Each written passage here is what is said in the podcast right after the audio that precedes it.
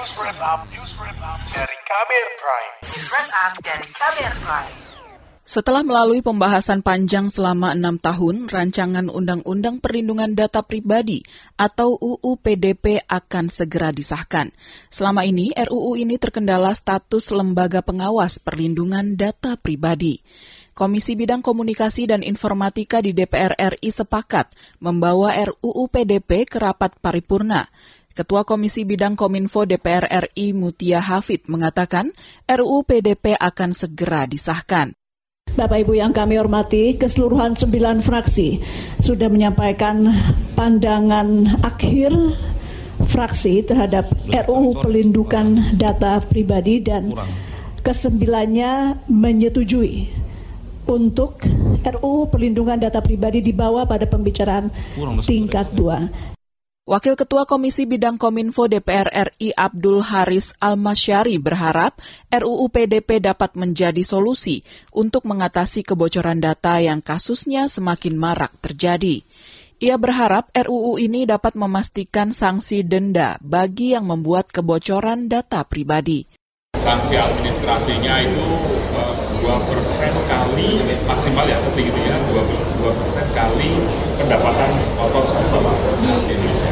Dalam satu entitas ya pendapatan dalam hal ini mengacu pada PSHK 23 sanksi pidananya dari mulai ada satu tahun sampai uh, maksimal enam tahun Legislator dari PKS tersebut mengatakan selain sanksi denda, akan ada sanksi pidana bila pelanggaran dilakukan oleh individu.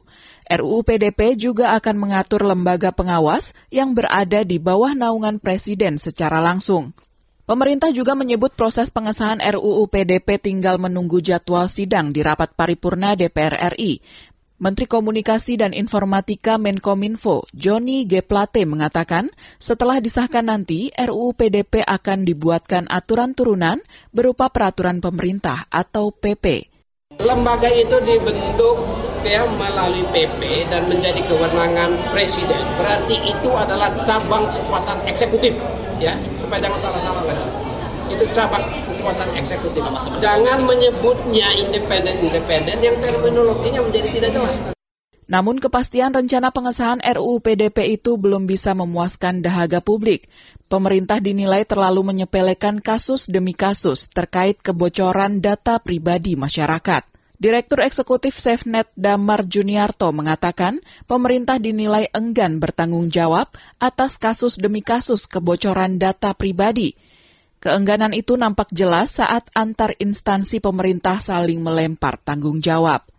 Saya rasa dalam kesempatan kali ini uh, kita mencoba untuk menawarkan sebuah uh, cara bagaimana kita bisa menyalurkan kemarahan ini dengan suatu bentuk yang uh, konstruktif kan konstruktif dalam arti bagaimana menyalurkan kemarahan ini dengan uh, mencoba men mencari siapa pihak-pihak yang dirugikan dan uh, kemudian kita mengumpulkan data tersebut. Nah, ini yang sebetulnya inisiatif yang sedang dilakukan oleh kawan-kawan. Saya rasa konteksnya itu ya. Damar menyebut masyarakat berhak marah karena kebocoran data pribadi terjadi berulang-ulang kali. Damar mendukung dan terlibat dalam pendirian posko aduan kebocoran data pribadi oleh Koalisi Peduli Data Pribadi. Hal senada disampaikan pengacara publik LBH Jakarta Theo Revelson. Ia menilai belum adanya payung hukum yang spesifik mengatur soal perlindungan data pribadi membuat masyarakat rentan dirugikan. Dia mendorong masyarakat sementara ini melakukan gugatan perdata jika merasa dirugikan oleh penyalahgunaan data pribadi. Menurut Theo, saat ini payung hukum berupa Undang-Undang Perlindungan Data Pribadi atau UU PDP masih menunggu waktu untuk disahkan DPR. Nah, karena sekarang baik undang-undangnya belum ada, sehingga tidak ada mekanisme pemulihan dan pengawasan yang dijamin, sebenarnya warga negara dapat mengajukan uh, gugatan secara perdata kepada uh, pihak yang melakukan pelanggaran. Dalam RUU Perlindungan Data Pribadi nantinya pemerintah akan memberikan waktu dua tahun sebagai penyesuaian bagi pelaku usaha, terutama untuk implementasi denda administratif sebelum RUU itu berlaku secara efektif. Dengan aturan ini, siapa pun yang pernah mengumpulkan data pribadi yang tidak memenuhi kaidah-kaidah prinsip yang ada di undang-undang ini sudah dianggap ilegal dan datanya harus dimusnahkan.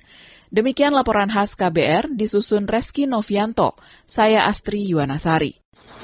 Kamu baru saja mendengarkan news wrap up dari KBR Prime. Dengarkan terus kbrprime.id, podcast for curious mind.